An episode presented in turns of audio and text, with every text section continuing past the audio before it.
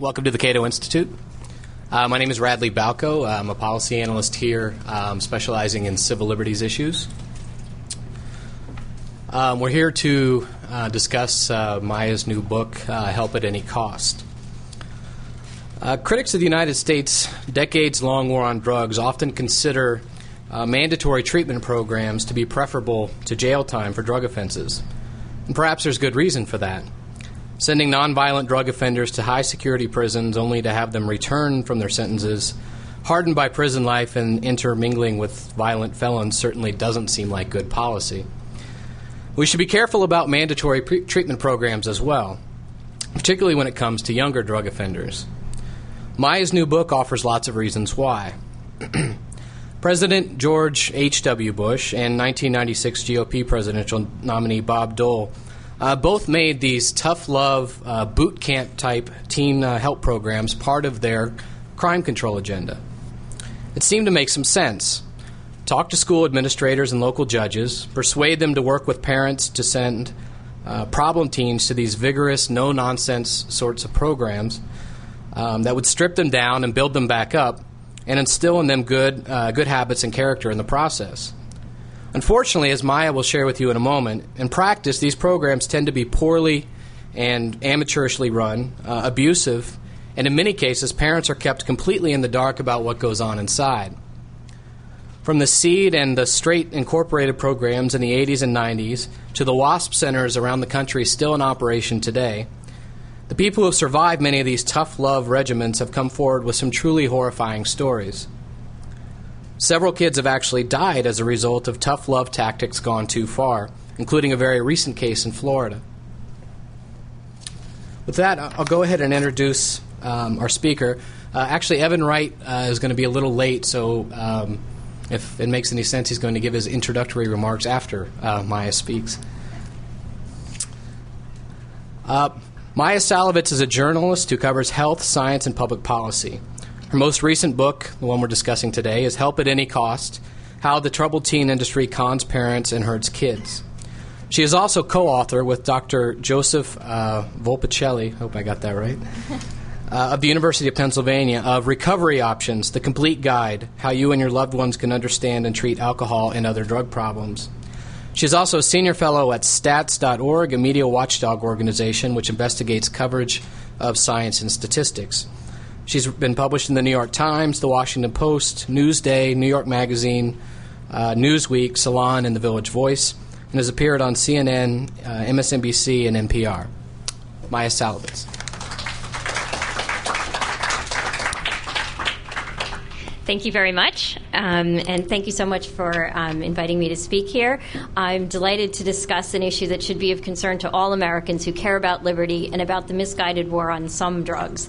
I have to say I first became aware of the Cato Foundation when researching drug policy years ago, and I was extremely impressed by what was one of the first thorough analyses I'd ever read of the drug war's failings, um, which caused, called for a complete ceasefire.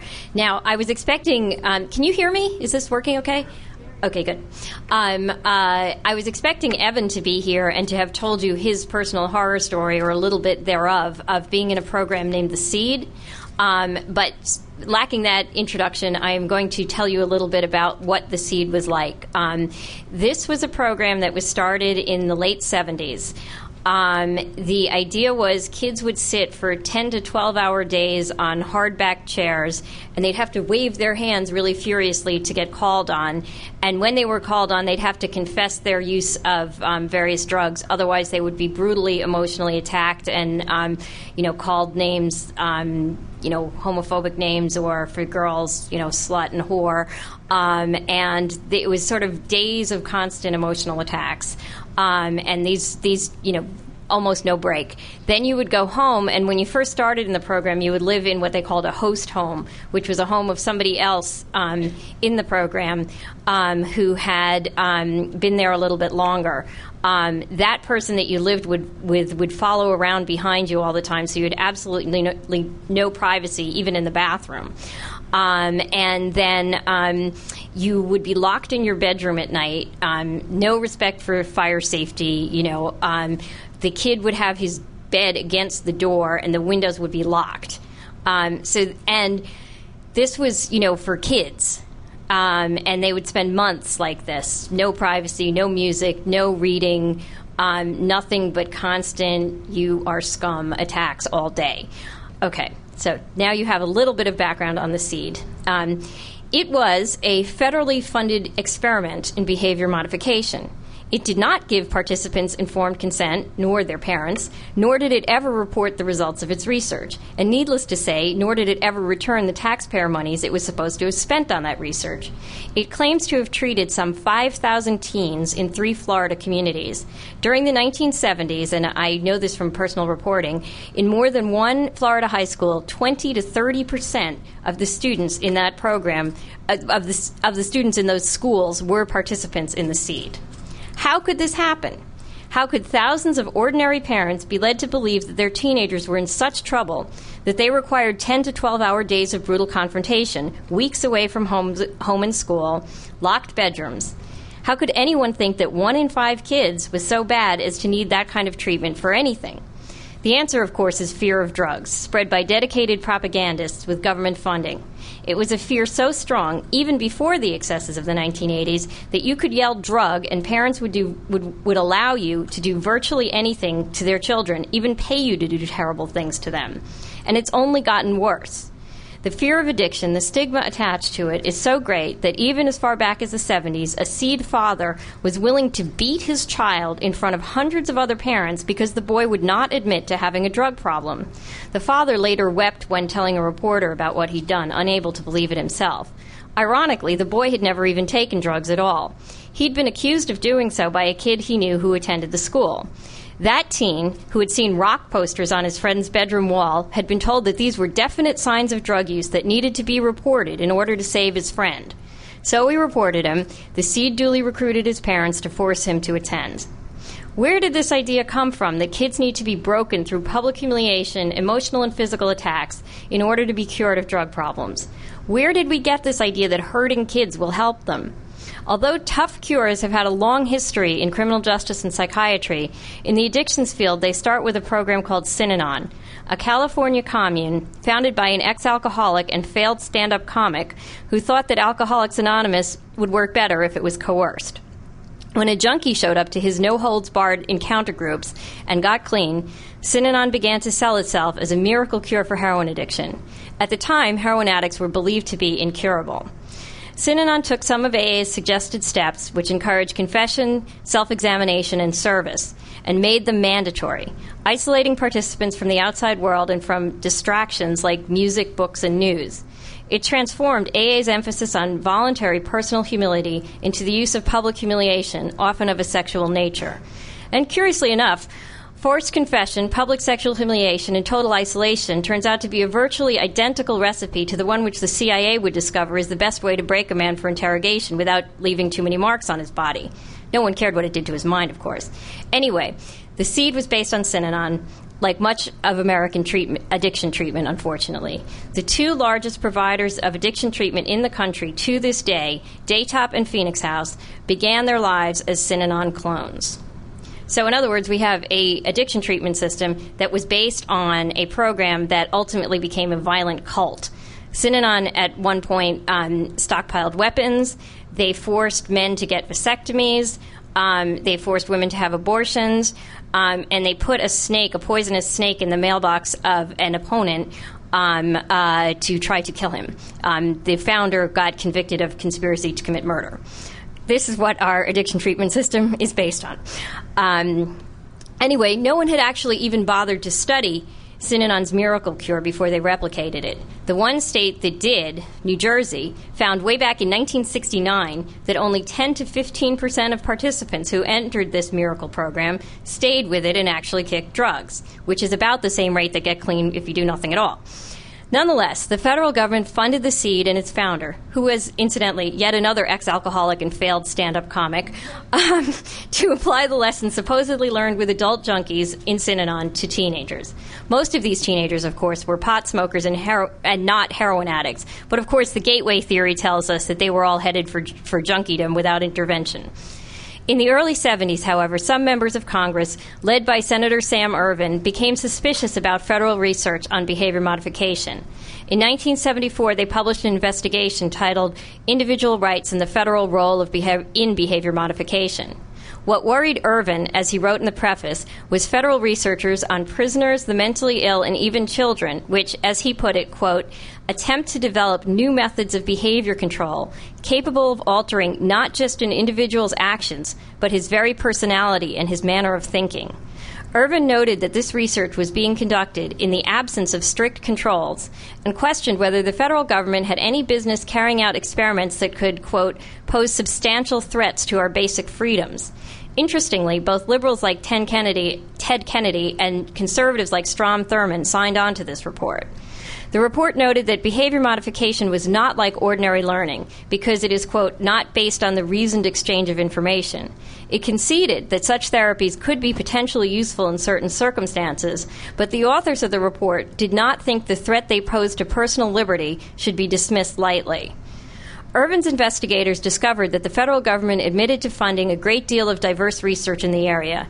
Only later would covert funding for other mind control research come to light. But one of the programs that came under Ervin's scrutiny was a federal fund, federally funded Florida program for teens known as The Seed. His investigators described the methods at The Seed this way. Individuals are required to participate in group therapy discussions where intensive pressure is placed on the individuals to accept the attitudes of the group. More intensive forms of encounter groups begin first by subjecting the individual to isolation and humiliation in a conscious attempt to break down his psychological defenses. Once the individual is submissive, his personality can begin to be reformed around the attitudes determined by the program director to be acceptable. It is similar to the highly refined brainwashing techniques employed by the North Koreans in the nineteen fifties. Neither the teens enrolled in The Seed nor their parents were told that these methods were experimental, nor were they informed that by nineteen seventy-three, research had been published suggesting that such encounter groups could cause lasting emotional damage. One major study of these groups found that nine point one percent of those who completed more than half the sessions had long-term psychological difficulties, lasting at least six months following the end of the group. These included depression severe enough to require hospitalization, suicidal thoughts, manic and psychotic episodes, and reductions in self-esteem. There was even one suicide, but research thought, research, the researchers who did the study thought it was caused by other factors. The two hundred plus subjects in this study were normal college students interested in self-exploration who could drop out at any time. They were not troubled teens with no choice in the matter, like many of those sent to The Seed. Worse, the most damaging types of encounter groups, according to the authors of the study, were those with highly aggressive leaders who harshly berated participants and had group members attack each other to produce conformity. One of the groups in the study which had the highest level of casualties was Synanon. Obviously, the Ervin report presented problems to The Seed. It's not exactly good P R to have Congress compare your program to Korean brainwashing. And investigators had reported to Congress on psychiatric problems suffered by former participants, which professionals believed to be the result of the program. But The Seed had two powerful backers. Mel Sembler, who would go on to chair campaign finances for the Republican Party in the two thousand presidential election, and who even back then was a major campaign donor, and another Republican financier, Joseph Zappala. Sembler and Zappala were smart enough to recognize that The Seed itself was no longer saleable. But believing that it helped fight drugs and that any means necessary were okay as long as it did that, they simply copied The Seed, took a bunch of its staff, who were untrained former participants and parents who didn't, who often didn't even have a high school degree, and opened a new program. It was called Straight Incorporated. Straight was a perfect product of the drug war and a perfect vehicle to advance its aims. When Nancy Reagan came under fire for fussing around with White House china and spending money on designer dresses, Mel Sembler came to the rescue. He suggested that the First Lady make fighting teen drug use her cause, and he suggested a visit to Straight to inspire her. And inspire her it did. At Straight, Missus Reagan heard story after story of teens led into prostitution and even sex with animals because of their drug use. She heard young teens listing types of drugs they'd used that she'd never even heard of before. She heard dramatic stories of defiant, deviant, and dangerous behavior, and of course how Straight had saved the day. The next day, she told the press that America was, quote, in danger of losing an entire generation to drugs, based on what she'd heard at Straight. She had no idea that many of the kids hadn't even taken the drugs they'd discussed, let alone been involved in the degrading stories they'd told. As in The Seed, if you didn't have a good enough story to tell, you'd never regain your freedom. Straight, in fact, would become notorious for holding adults against their will, even kidnapping them when they tried to flee. It would spend several million dollars settling civil suits related to such actions. So Straight both fed and was fed by the drug war and its propaganda. Straight expanded rapidly in the eighties. At around the same time, the newspapers, T V, and other media were filled with dire warnings about the dangers of, the crack, of crack. In the nineteen eighty-six presidential campaign season alone, networks ran no fewer than seventy-four stories on the crack plague, and over a thousand newspaper and magazine articles appeared on the study. That year, only four percent of high school seniors had taken crack even once. Only half a percent had used heroin.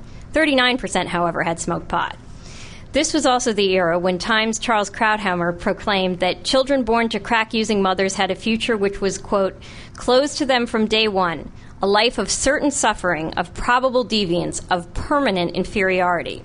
No scientific study ever supported that statement. In fact, fetal alcohol syndrome is much more devastating to many more children, and cigarettes actually cause as much damage as cocaine does. Straight's newsletter, called Epidemic, pictured a corpse with a tag on its toe reading cocaine, crack, and kids. It said that the drug was, quote, the most addictive drug known to man, and almost instantaneously addictive. Sound familiar about meth these days?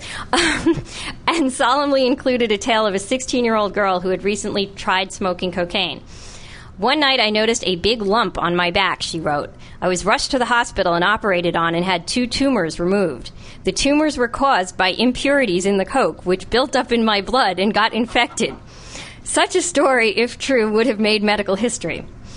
By nineteen eighty-nine, fear of drugs had so consumed the American public that sixty-four percent told a New York Times C B S News poll that drugs were the most serious fi- problem facing America. Not nuclear war, not the economy, not jobs, nothing, not oil, drugs.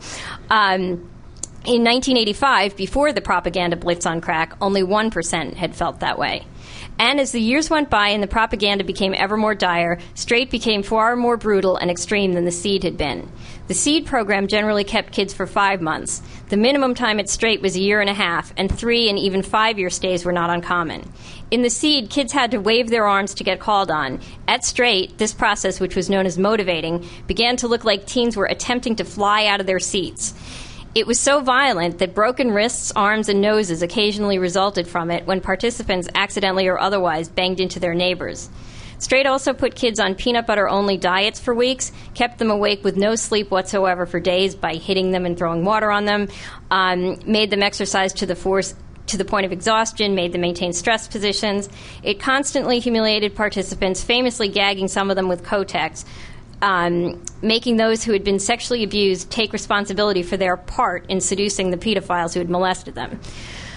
Straight also extensively used isolation and restraint, and Straight's restraint procedure was nothing like that medical euphemism suggests. What it involved was a teen being thrown violently to the floor by fellow participants and then sat upon by multiple people. Sometimes someone would even restrict the victim's breathing by holding the mouth and nose closed. This, too, often led to serious injuries, many of which went untreated so the program could avoid arousing suspicion from medical personnel. If someone did have to go to the doctor, a Straight guard would accompany him to make sure that the program was not blamed for the injury. In addition, Straight was notorious for restricting access to the bathroom so severely that kids would often soil and wet themselves in its groups.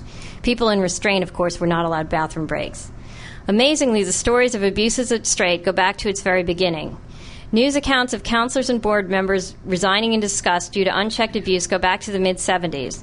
But Straight remained open until nineteen ninety-three, spreading from Florida into Massachusetts, Michigan, the D C area, and California, and with descendants in the New Jersey area, um, Texas, and uh, Salt Lake City.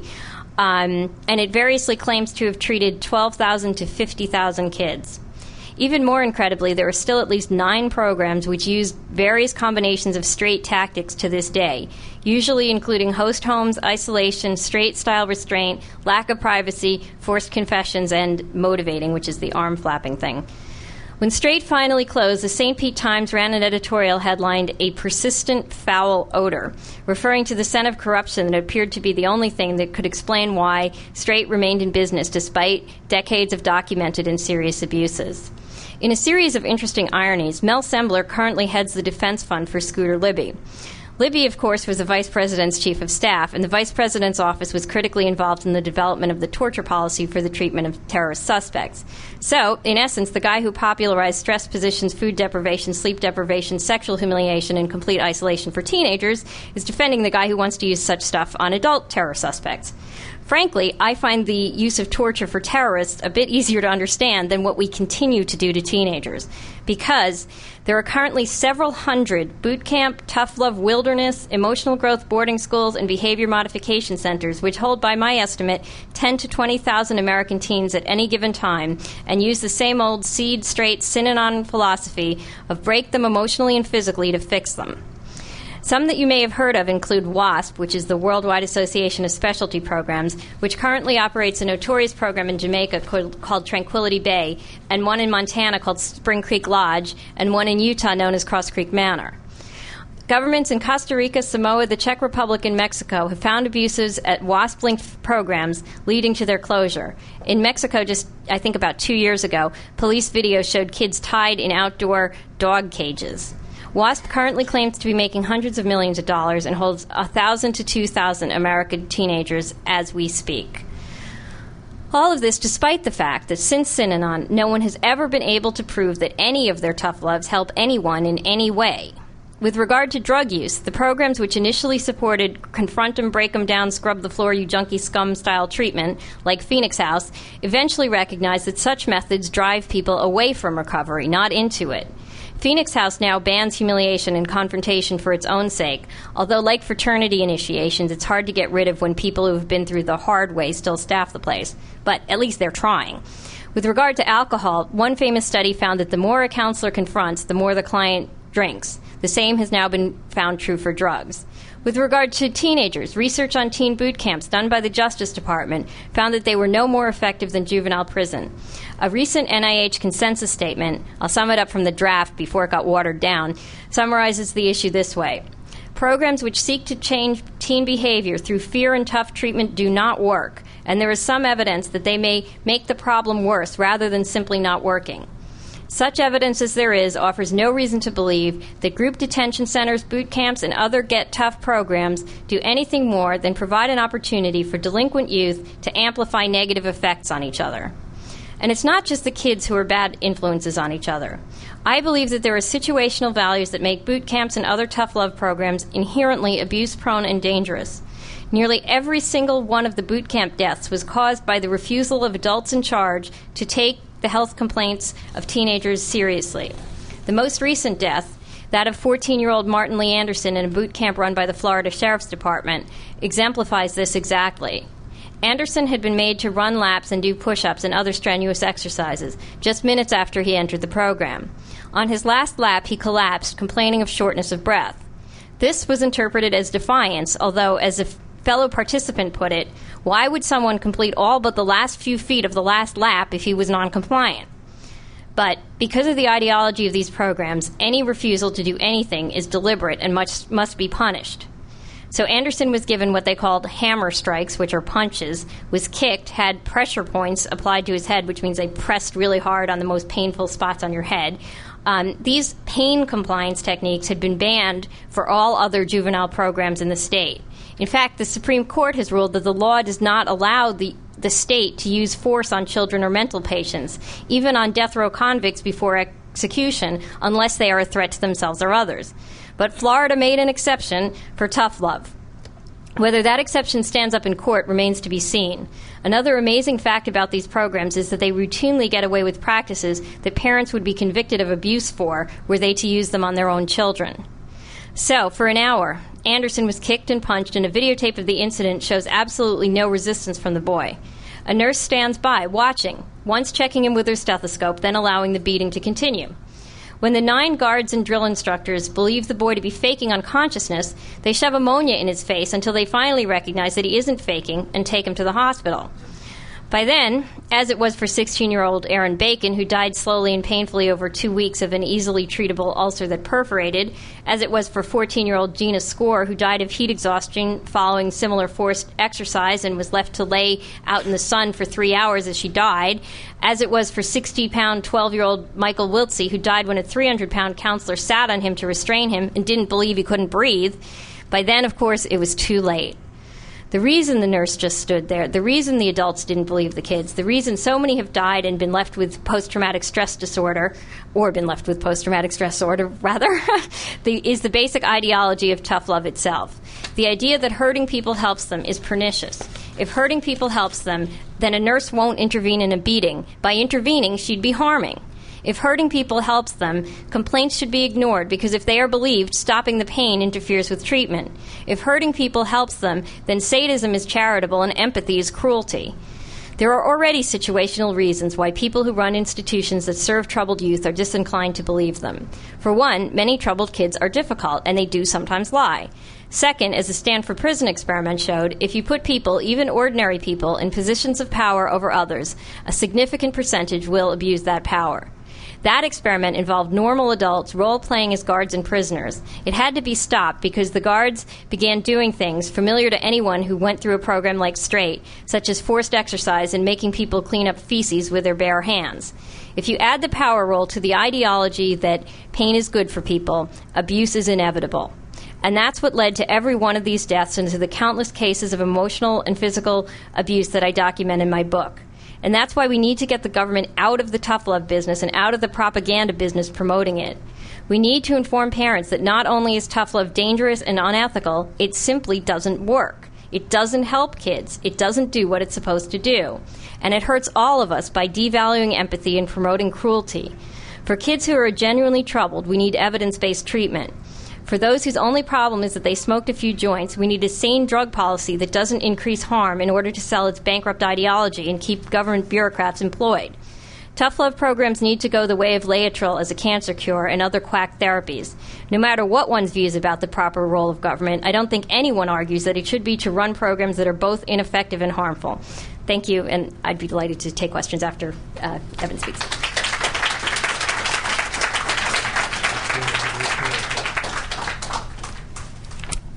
Thanks, Maya. Uh, I'll introduce Evan Wright now. Uh, Evan is the author of the new book, Generation Kill, uh, Devil Dogs, Iceman, Captain America, and the New Face of American War.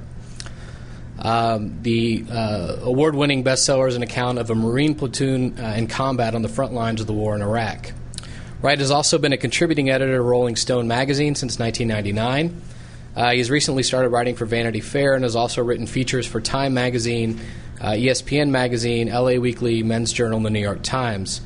Uh, Evan won the National Magazine Award for Excellence in Reporting, uh, two thousand five PEN U S A re- uh, Award for Best Work of uh, Research Nonfiction, uh, as well as the Ant- uh, J. Anthony Lucas Book, Book Prize for his first uh, hand account uh, from the front lines of the Iraq War, which gave rise to the book. Uh, the book is now being developed by H B O as part of a miniseries. Uh, Evan Wright is here today because, in addition to writing frank reports on youth subculture uh, and crime issues for Rolling Stone, uh, he himself went through The Seed, which uh, Maya just explained was a precursor uh, to Straight Incorporated uh, and was actually shut down after a congressional investigation found um, the use of brainwashing and, and cultish mind control tactics. Uh, so, Evan Wright.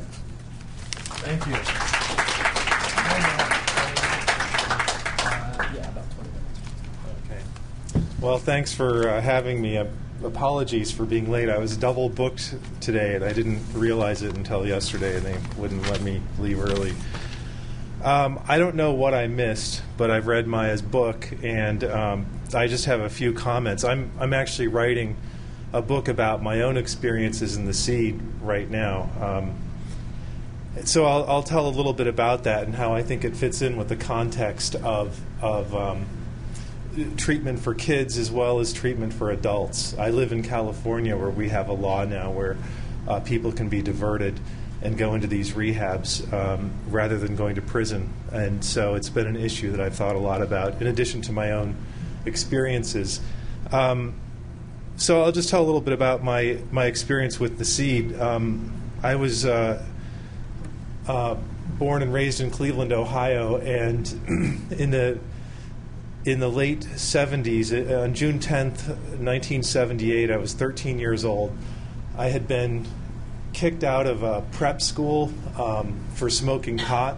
Actually, I'd been selling oregano to my classmates, and they thought it was a really good high, and which is kind of, it's interesting because in Maya's book she talks about the the fear that parents have about what their children are going to do, and of course, as anyone knows, it's, it's common sense. You know, kids will push that fear as much as they can.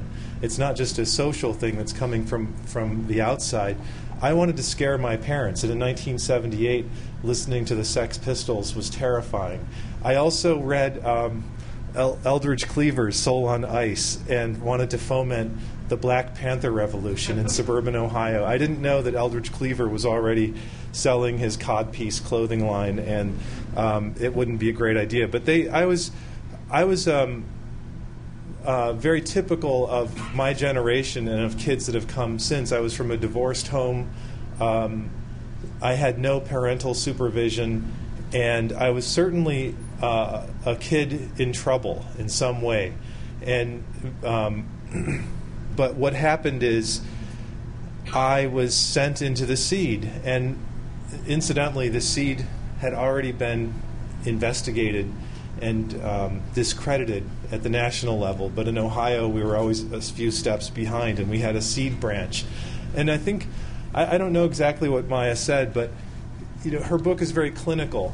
Um, the Seed was insane. It was, uh, when I was entered into this program, you know, we they used these um, techniques of, of trying to, to change our behavior, and it was sleep deprivation, um, this very controlled environment we were kept in for um, fourteen hours a day, and it was excruciatingly uncomfortable. Um, plus, we were uh, sub- we had we had boxing in The Seed, where they would mismatch you with like somebody else if you weren't getting along. You know, you would be um, beat up in a boxing match.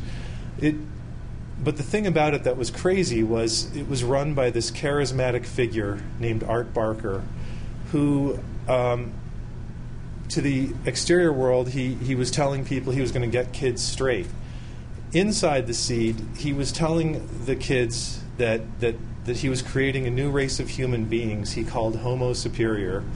Um, he was he was an ex-Playboy Club comedian, Uh, a B-movie actor. His one of his last movies that he'd been in as an extra was in a movie I think called Wild Rebels, filmed in nineteen sixty-eight, in which he played a gun shop owner who's beaten up by pill-popping hippies.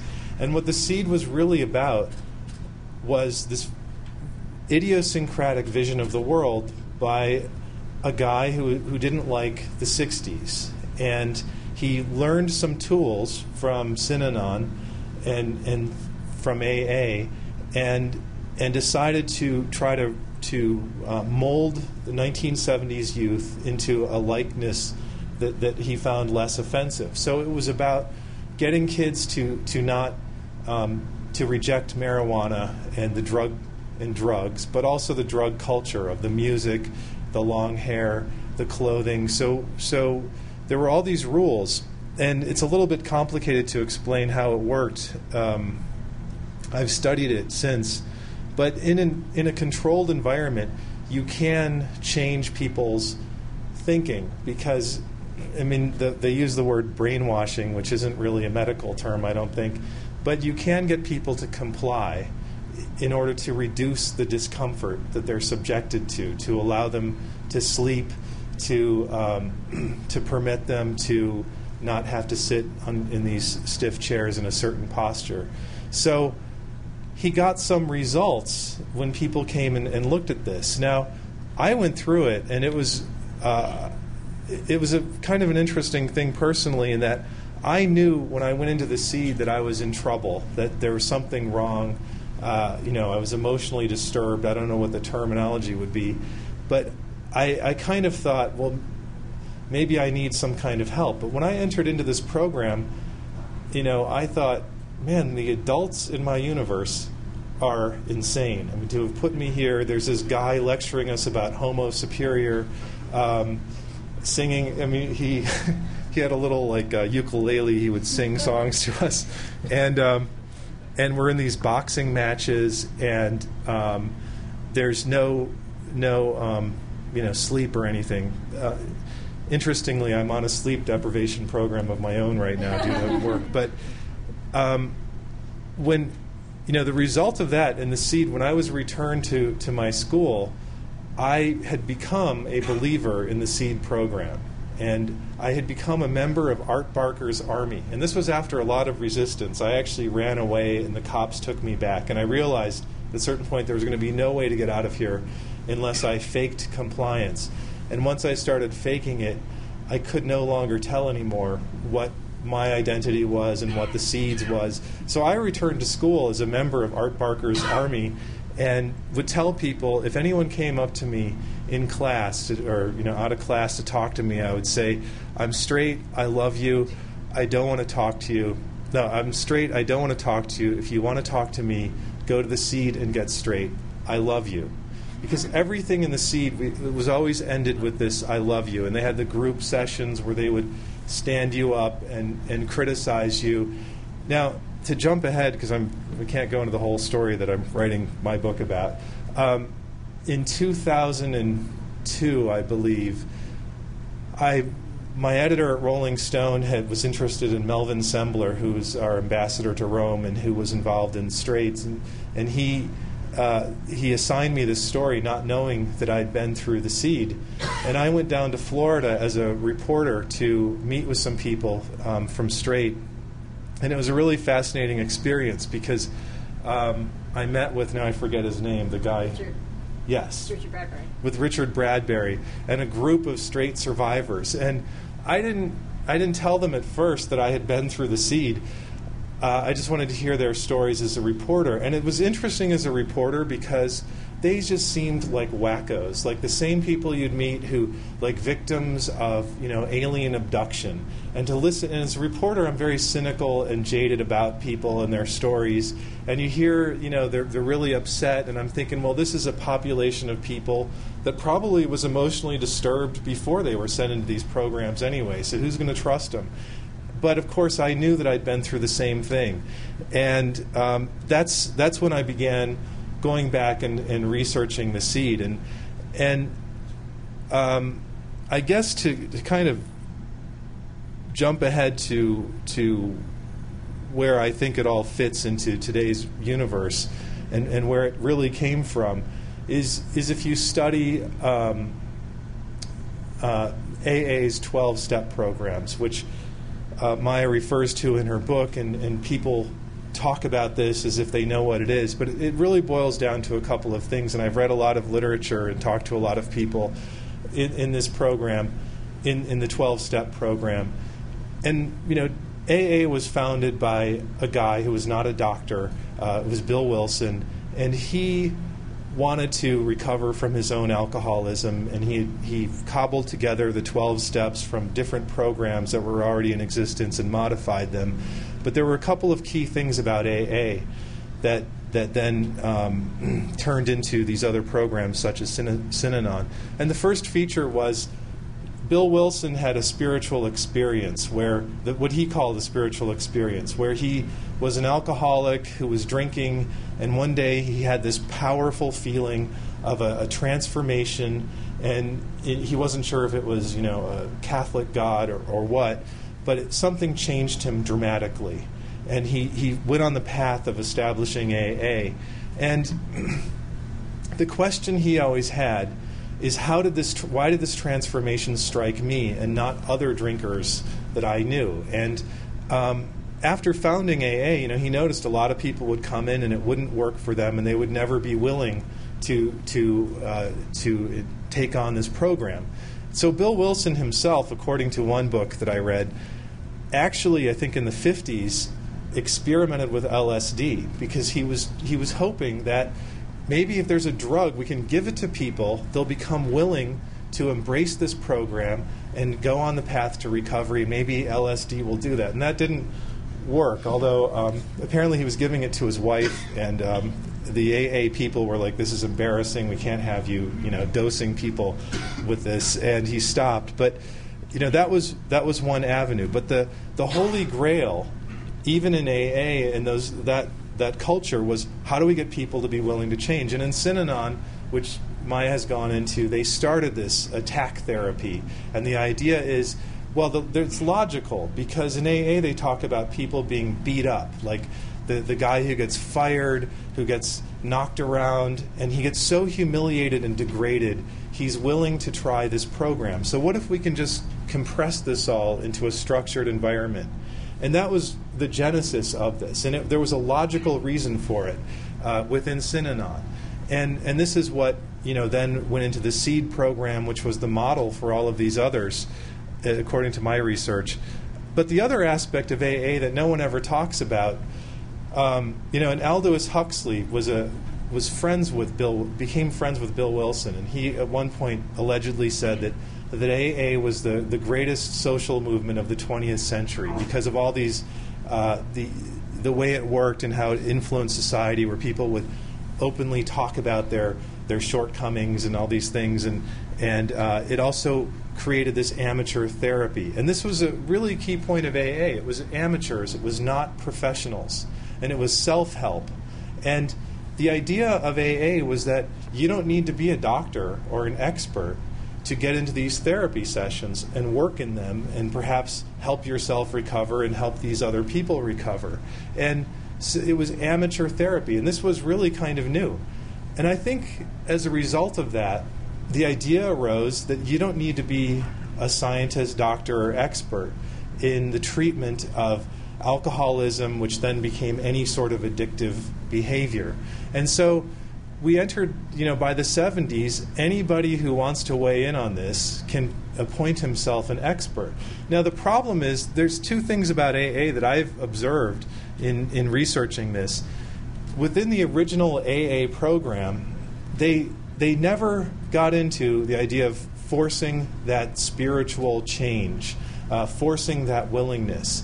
And the other thing about their self-help aspect is they never meant that amateurs would be lecturing to society about how to cure social ills. In fact, they, they very uh, consciously designed their program to have no opinion on outside matters. When they talk about self-help in this program, that was the, you know, the seminal self-help program, they meant that the individual himself or herself uh, determines that, that, he, that there's a problem and that they're going to seek recovery, and that they're going to enter into these groups of similar people who are all on the same path. They're not going to um, try to reorder society for everyone else. And this is a really subtle but important distinction, because the twelve-step philosophy is just sort of entered into society as, as sort of like freeware, and everyone's sort of tinkering with it and adopting it. And I think that that's a, the origin of these programs and the origin of where they went wrong. And, you know, the last thing about it in for children, and both both for children and adults, is, you know, it's wonderful that, that they want to not send people to prison anymore. I mean, I've always said, you know, in, in studying this issue, that the, the the comedy of sending addicts to prison is that addiction itself, it's based on the myth somewhere out there that, that addiction is fun, so therefore we need to punish these people for having too much fun and being addicts. But really, for most, if you talk to any addict, it's a hell. So you're, it's this redundant punishment. So it's wonderful that we want to send them into rehabs, but the problem is a lot of rehabs will say they are twelve-step based. But the rehabs exist within a larger structure of the court system and the expectations of society and the people who are funding them. And that expectation is, well, how many how many chances do we give them before we send them to jail? Or, or how do we measure their progress? How can we quantify what's happening in these rehabs? And, you know, that is completely contrary to the idea of the actual twelve-step program, which was, we don't care, you know, the, the attitude of A A was, we don't care if you fail a million times, you're always welcome. They say the only requirement for membership is a de- desire to stop drinking or using. And so you can't have a re you can't have a twelve-step based rehab program that also has these other measures that are contrary to the twelve steps, which is, um, you know, if you don't get it right within X number of times, we're going to send you back to prison. So, you know, that, in other words, those are not twelve-step based uh, recovery programs. The thing about addiction that I think, and you might have touched on this, is it reminds me of when I was in Afghanistan doing a story on U S troops over there, and I was talking to these kids that were um, our soldiers in Afghanistan. There was nothing there. They're out in this desert camp. And some of them started telling me, these hardcore guys, that they were getting high in Afghanistan. And I was like, how do you do that? You know, um, this was before they discovered the Afghans had hash. And um, they said, well, we're, they've got Glade air freshener they've sent to the officers' tents, and we're um, sniffing Glade. And, you know, and if you looked at this platoon of guys, there was like one or two that couldn't get enough of this Glade, and they were just getting whacked out of their brains on it. And I think what that told me, given everything I've looked at in, in my research and experiences, is there's a certain percentage of people in society that are going to be addicts or predisposed toward this. And within that population, some of them might get better and some of them won't. And the worst problem with all the whole rehab industry, whether for children or adults, is as Americans we want results.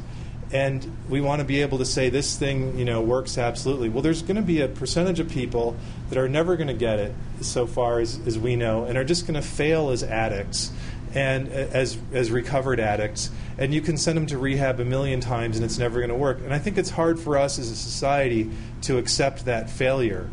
So, um, you know, we've created this, this uh, great system of of experts who are going to cure all these social ills, and it's not going to work. I guess the last thing I'll, the last story I'll tell is is an unrelated story I was doing for Rolling Stone about a a well-known celebrity who was had a drug problem and kept relapsing, and he would go on T V and, you know, proclaim that he was drug-free, and then they would bust him somewhere in an alley smoking crack, and it was kind of embarrassing. And he went to prison, and I was assigned to do this kind of sordid celebrity story about how when he got out of prison proclaiming his his twelve-step sobriety, whatever, he, he wound up in Palm Springs um, with a lot of cocaine, went back to, you know, and fell back into the hands of the system. But what I discovered when I did this story, and I got this from his attorney, the, this well-known actor, um, this guy w went into prison. There was like a twelve-step outreach program of people that would come into the prisons and talk to the inmates. And one of those um, guys who was coming into the prisons was, was a recovered addict, and he had a dream of starting his own rehab in California and cashing in on, on all the money that was being funneled into this. And he latched onto this actor because he thought, if I can keep this guy sober, then he's my poster boy. I'll be famous. And and um, it was a great idea, and, and he latched onto him. The, the famous actor was released from prison, and um, the only problem is he started smoking crack. Now, what his, his A A handler, who had this dream of starting his own rehab, did is he ended up, according to the attorney uh, uh, who was involved in this case, he ended up helping this guy obtain crack so that he wouldn't be caught out on the streets, so that he could maintain the idea that he was still um, sober and successful, and he could, he could get all this credit and start his rehab. Now, to me, that story in a nutshell really tells me everything I need to know about the rehab system and, and the idea of funding it, you know, from outsiders or, or whatever. And um, I, I don't want to ramble on here. I think my time is up. But um, thanks. I hope that was uh, somehow instructive of something.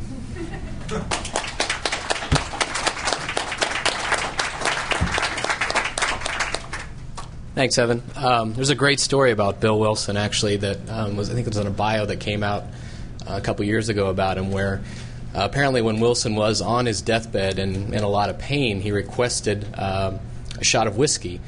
And um, I remember reading in the style section of the Washington Post this story about The whole, there's a whole story around this and how Uh, his nurses were trying to get it for him because they thought it would make him feel better, and and his handlers and his family sort of went out of their way to make sure he did not get that last shot of whiskey before he died, because you know, it was important symbolically that he stayed dry all the way to the end, even if you know it would have made him his his eventual death a little more comfortable. And I think that also says a lot about um, sort of our attitude toward toward substance abuse. Um, we'll open it up for uh, for questions now. We'll start right here. Hi, Mark Lerner. One thing I didn't hear mentioned that uh, we often hear in libertarian circles is, are, do these rehab centers view these addiction problems as a disease? Um, it's it's interesting. Some of them do and some of them don't. And, and it's funny because I um, actually came to this because I wrote my book because I had had my own experience with addiction and was absolutely horrified by the idea that grinding people down would fix them, because I knew that I was using because I was feeling horrible. I was in hell, as he said, and more hell was not going to fix that. Um, the disease model, unfortunately, the way it operates in the United States is as a cover for the moral model. Um, There's no other disease in America where the treatment is meeting in groups and praying and confessing your sins. If you went to a heart surgeon and he told you the only treatment was to go and meet with some other heart patients and pray, you would probably go to another heart surgeon.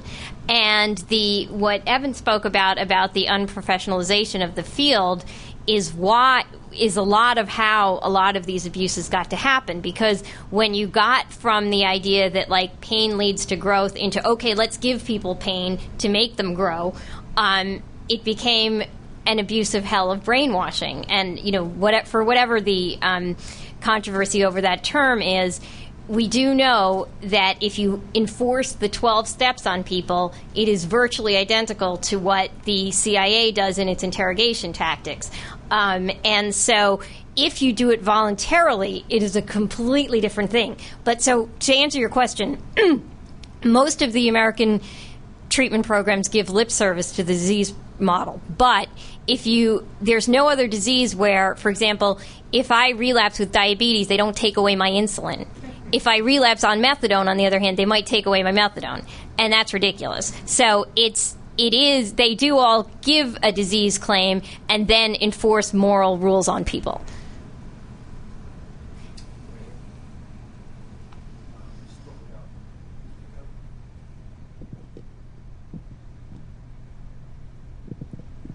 We spoke about the Prop thirty-six model in California, um, whereas you have treatment instead of incarceration. Um, Do you support the Prop thirty-six model? Because it's in, in, in retrospect, it's more of a, you can either go to jail or you can go to treatment.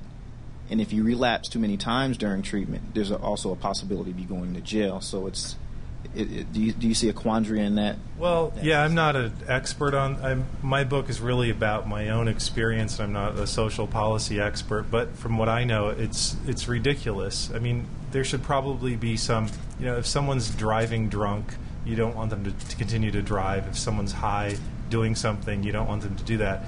But the idea of sending them to jail at some point uh, is contrary to the idea of, of treating them.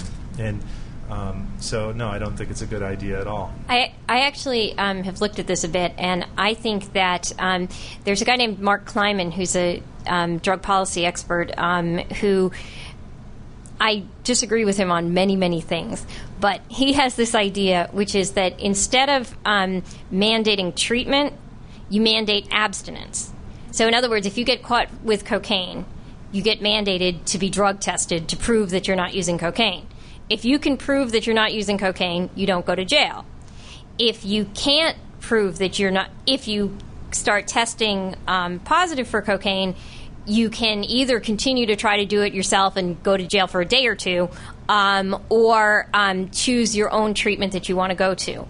Now, I agree with him that ultimately we shouldn't even be having, like, we don't force diabetics into treatment, we shouldn't be forcing addicts into treatment. But living with the current prohibition that we are under, um, I think it's a much, it makes much more sense to mandate abstinence um, from the substance in question rather than treatment, because that way the treatment people are not agents of the state. The treatment people don't have to turn you in, for example, if you relapse, because you're just choosing to get treatment And also, it's a lot cheaper because if you don't need treatment to stay clean, you can just stay clean, and you don't go to jail, and everybody's happy. Um, it all it so it reserves treatment spots for those who need them. It takes the treatment spots, the treatment providers, out of the role of being enforcement. Um, and I think it's a, a better way of dealing with that. Um, but unfortunately, Prop thirty-six wasn't set up that way. Nonetheless, anything in this system that gets people out of jail is good. But we do want to not have therapeutic prisons that can keep people forever also, which is another um, problem with a mandated thing, and another reason for this system is better. Way in the back there. What's up, Earl? Thank you. Um, Susan Phillips from Connect for Kids. My question has to do with, um, obviously, the treatment model you've been talking about is not um, is neither effective nor humane, but for Um, parents who are dealing with a child who is using drugs, what do you know about what kinds of actions they can take, what treatments are effective, and what are some of the red flags uh, regarding a program that would be potentially dangerous to their child? Um, I, I discuss this extensively in my book. There's an, an, an appendix devoted to this issue. Um, red flags, for one, are um, non-professional staff, um, not allowing the parent to have contact with the child, um, not having um, just sort of general fuzziness and vagueness. Um, there's a series of questions that are that are in the book that are going to be much better at answering this than I am going to be off the top of my head. But the um, the main one is, do they see kids as lying, manipulative scum? Um, you know, if if you ask them, like, people can call up and say, oh, what's your complaint procedure? Like, if a kid has a complaint about their counselor, what's your complaint procedure? Oh, these kids are always lying. If you get that, run the other way. Um, the um, in terms of what does work, um, there are a number of family therapies that have been shown to be effective. Um, there Almost all of the kids currently in residential treatment do not need to be there. Um, nobody needs residential treatment for marijuana. Um, uh, and most of these kids, you know, they smoke marijuana and they binge drink, if they do anything at all. There are some kids, amazingly enough, who have not touched a drug who are sent. One of the, one of the simple... most single reforms you could do to stop this ridiculous system would be to require an, an independent evaluation before a child is allowed to be placed. Um, because what happens now is there's this entire industry of people called educational consultants, and they basically help you choose one of these programs, and they get paid by the schools, and the parents don't know that. Now, not all of them are unethical like that, but you don't know that in advance, and it's there's no way of knowing. Um, so, okay, um, in terms of what does work, um, there's a family therapy called functional family therapy and a family therapy called multisystemic family therapy, both of which have had multiple controlled clinical trials showing effectiveness. And they have been tested with kids in the criminal justice system um, on the worse, more severe end of the spectrum. In other words, like, they've been tested on the, the kids who have the most problems, and they've been shown to be effective. And the kids that we're talking about here, often the ones who are sent into the private programs, who are not sent by the system, who are just sent by their parents, a lot of them don't have any problem other than they don't get along with a new step-parent. Um, and the number of kids that are sent to these things in the midst of divorce is just horrifying. If your kid acts out when you are getting divorced, you should go to boot camp, not the kid. um, you know, I mean, it's just not fair. It's on a very fundamental level, it's unfair. Um, you know, and but anyway, a, you know, a lot of this stuff also, the overwhelming majority of troubled kids will age out by their mid-twenties. Um, if your kid has been, you know, A D D, antisocial, um, conduct disorder um, since age two, you know, if you were starting to get reports from nursery school that he was, like, beating up the babies, um, those are the kids who are less likely to age out. But the ones whose whose um, problems are adolescent onset, you know, kids are kids. They do stupid things because they're kids and they need to learn. You know, the only way you can learn mature judgment is to make a few stupid mistakes. The role of the parent has to be to protect the kid from those stupid mistakes, not to make the consequences of those mistakes far worse. Um, the thing that outrages me about the way these kids are sort of blithely sent away is, you know, even if they go to the nicest program in the world that isn't emotionally abusive, you're not allowed to have friends, you're not allowed to have relationships. Um, and the reason I say you're not allowed to have friends is you have to rat your friends out. There's no way to develop trust in these environments. Um, and you're not, in some of these places, you get punished for looking at a member of, an op- of the opposite sex. You know, these are kids who will never have a high school reunion, will never have a prom. You know, some of the people who say, you know, those were the best years of my life. Well, these kids, you're just taking them away. Um, you know, and, and I just, I, I just think it's horrible. Anyway. Something to that, not to, and then we'll get to those questions. When I was down in Florida in two thousand two, or I can't remember now, um, I, I went to a rehab program, a therapeutic community, to, to visit, and was astounded to go into this room, and they had the, it was an open meeting where they had the kids standing up and confessing their drug use to an audience of parents who were allowed in once a week, and then the kids sang songs to them. And what astounded me is, this was the Seed program that I was in, run by the crackpot who was turning us into Homo Superior race. And um, the songs they were singing were the same songs that had been written by Art Barker, who I just interviewed a few days before this experience, and he'd showed me the songbooks where he and the kids had written these songs. So I was thinking, this is this is insane, because the, the Urban Report uh, came out in seventy-four. Um, And so it should have put a stop to it then. But here we are, uh, the twenty-first century, with the same program, different name. Um, I, I was sent in by, uh, I was rec- referred to the Seed by a professor uh, of psycho- psychology at Case Western Reserve University in Cleveland, who was probably, you know, a distinguished guy, reputable. But he somehow missed, he didn't know that the Senate had said this was brainwashing and, and not productive, that Science Magazine had done this. So even the professionals out there often don't know what they're doing.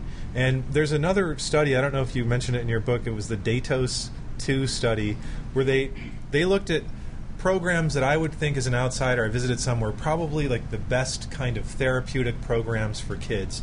And Datos was trying to figure out, it was uh, by U, uh, U C L A, was studying the... NIDA, yeah. Um, you know, what was the outcome of this? And they were looking at the best programs, the ones that I visited and didn't think they were that abusive. Um, and they found that inexplicably the rate of cocaine use went up after kids got out of these programs. And what I would guess, just from common sense, is they learn a lot about drug use and other bad behaviors once they're in this environment. That's, so, yeah, know, there's... I mean, these people, I, just... As a, in lay terms, most of the people out there, I think, are quacks, and I wouldn't want to have, um, you know, my children in their hands. That, that's absolutely right, and and the there's actually lots of data on what they call deviancy training, um, where kids, you know, the pot smoking kids think the crack users are cooler, and so they find out where to buy the crack, um, and you get this repeatedly. Um, it is iatrogenic to put drug using kids together. Um, and this is why the first thing I always recommend is either family or individual for that very reason. Let's take two more quick questions. Um, you had your hand up early with the beard. Uh, Will Amatrud at Catholic University. Uh, uh, I have read uh, criticisms sim- similar to the ones you've made about the religious moralistic overlay of Alcoholics Anonymous. So when I recently met an old school friend who uh, had had problems with alcoholism and was currently active as, as a, uh, a mentor in A A, I asked him about this, and his answer was, uh, well, listen, I'm a Harvard agnostic, and if this were true, I wouldn't be associated with it. So apparently it wasn't true for the particular A A he was working with. And I asked about... Uh, secular alternatives, and he mentioned a program called Rational Re- uh, Recovery, but had no personal uh, experience with it, so couldn't say much about it. Do you write about it in your book? Do you, uh, um, what do you know about it? Actually, not in this book. And, and Rational Recovery actually doesn't really exist as a program anymore. Um, it's basically the guy who wrote the book decided that all you need to do is read the book and then you're fixed. Um, uh, but there is a evidence-based um, self-help group called Smart Recovery, which um, is still small. Um, but which has, um, in my previous book, Recovery Options, I cover all the different ones that um, I knew of. There's also secular organizations for sobriety. And, you know, the thing with A A itself is A A. One of A A's basic sayings is take what you like and leave the rest. And these are twelve suggested steps. So there is huge individual variation within A A. I mean, I think twelve-step programs are absolutely wonderful as amateur self-help voluntary organizations. Um, they can, I personally benefited, you know, they can do a lot of great stuff. The problem is when you start forcing that stuff on people and when professionals start thinking that they can professionalize it and make it into a treatment modality. It should be a voluntary self-help group. Okay. Let's go with uh, Nick, and then um, I think we'll break for lunch. Uh, Nick Gillespie with Reason. Uh, two questions, Maya. First, what is your preferred uh, regulatory structure for these types of programs? Because kids, I mean, parents should have a lot of uh, leeway in in raising their kids, right? And also, opinions will vary about when something goes from being, you know, just quackery to being child abuse, or you know, possibly not being legal or whatever. What's the best way that these things should be regulated? And I guess a, uh, another topic that's related to that is, is it mostly a lack of information that parents really don't know what's going on, and that's why they make these types of decisions? And then my second question is, what is the nexus between failed stand-up comics and drug addiction? I just really think we ought to have a recovery program for stand-up comics to make sure they don't start cults. um, uh, to answer the last question first. Um, but um, the um, in terms of a regulatory structure, I just think one of the main problems here is that you've got people who um, benefit from locking up kids for as long as possible. Like the more they, the longer they keep the kids, and the more kids they get, the more money they make. So I believe that if you have an, in, if you require an independent evaluation before a kid can be placed, and you require ongoing evaluation, that would make a huge difference. The other thing that would also make a huge difference is simply requiring twenty-four seven unmonitored access to an abuse hotline. Um, and, you know, that's not especially onerous. Obviously, you need an, uh, some kind of people to um, make sure that those complaints are taken seriously. Um, but the thing, I mean, it's kind of interesting on a libertarian perspective, because whose liberty are we talking about? Are we talking about the liberty of a sixteen-year-old? And, you know, should it, because as it stands right now, until you are eighteen, your parent can hold you in one of these programs without any oversight and without any appeal. So if you go in at age twelve, you're there till you're eighteen, as long as the program wants to keep you, as long as the parents want to keep paying. And I think that's problematic. As an American, I just think, like, liberty-wise, there's something wrong with that. Now, yes, parents should absolutely have the right to make schooling decisions for their kids and everything like this, but it's a real conflict here, and one that needs to be addressed. Um, what was the other question? Okay. Yeah. You know, the um, the idea of the, the scariness of kids in the world of drugs, and you know, terrifies parents. But I think a great analogy is driving. You know, I I believe that far more um, uh, teenagers and, and young adults are killed and injured in car accidents than they are through um, drugs. And there was an insurance, uh, they, they did a study on driving, and there was a paradox, because a twenty-year-old has the best reflexes and eyesight, um, you know, of, of compared to, or better than compared to, like, a forty-five-year-old, yet the twenty-year-old will get into many more car accidents. And some of it, they thought, well, maybe because they lack experience driving. But the other part of it is, even up until the age of twenty-five, people have uh, much uh, worse impulse control, Um, and there's other circumstances that just make them worse drivers. And male gender. What, not all. But um, so what Maya was saying, you know, people will grow out of this behavior. And now with cars, because everybody drives, we don't worry about it as a, you know, we don't send people to rehab programs because they keep getting speeding tickets and they're risking death and injury and harming many more others than they do if they're using drugs. But with drugs, we think it's automatic. You know, let's just deal with it that way. So there's many behaviors that kids do that's dangerous. Becoming, you know, being alive is dangerous. And um, I, I think we just are sort of obsessed with the, the drug issue in an unhealthy way. No, and, and I think also that what's amazing is, like, virtually no teenagers die of drugs. Um, most of, you know, there's there's seventeen thousand adolescent deaths overall out of a population of forty million, and that's including cancer, including, you know, accidents, including kids don't kids are hardy. You know, our life expectancy is going up. Kids are far less at risk today than they were twenty years ago, but we keep thinking every generation is more and more and more at risk, and the media is really horrible on this because it sells papers by scaring parents, and, you know, that feeds into selling these programs. Okay. Uh, thanks for everyone for coming out, and thanks to Maya and Evan for, uh, for speaking.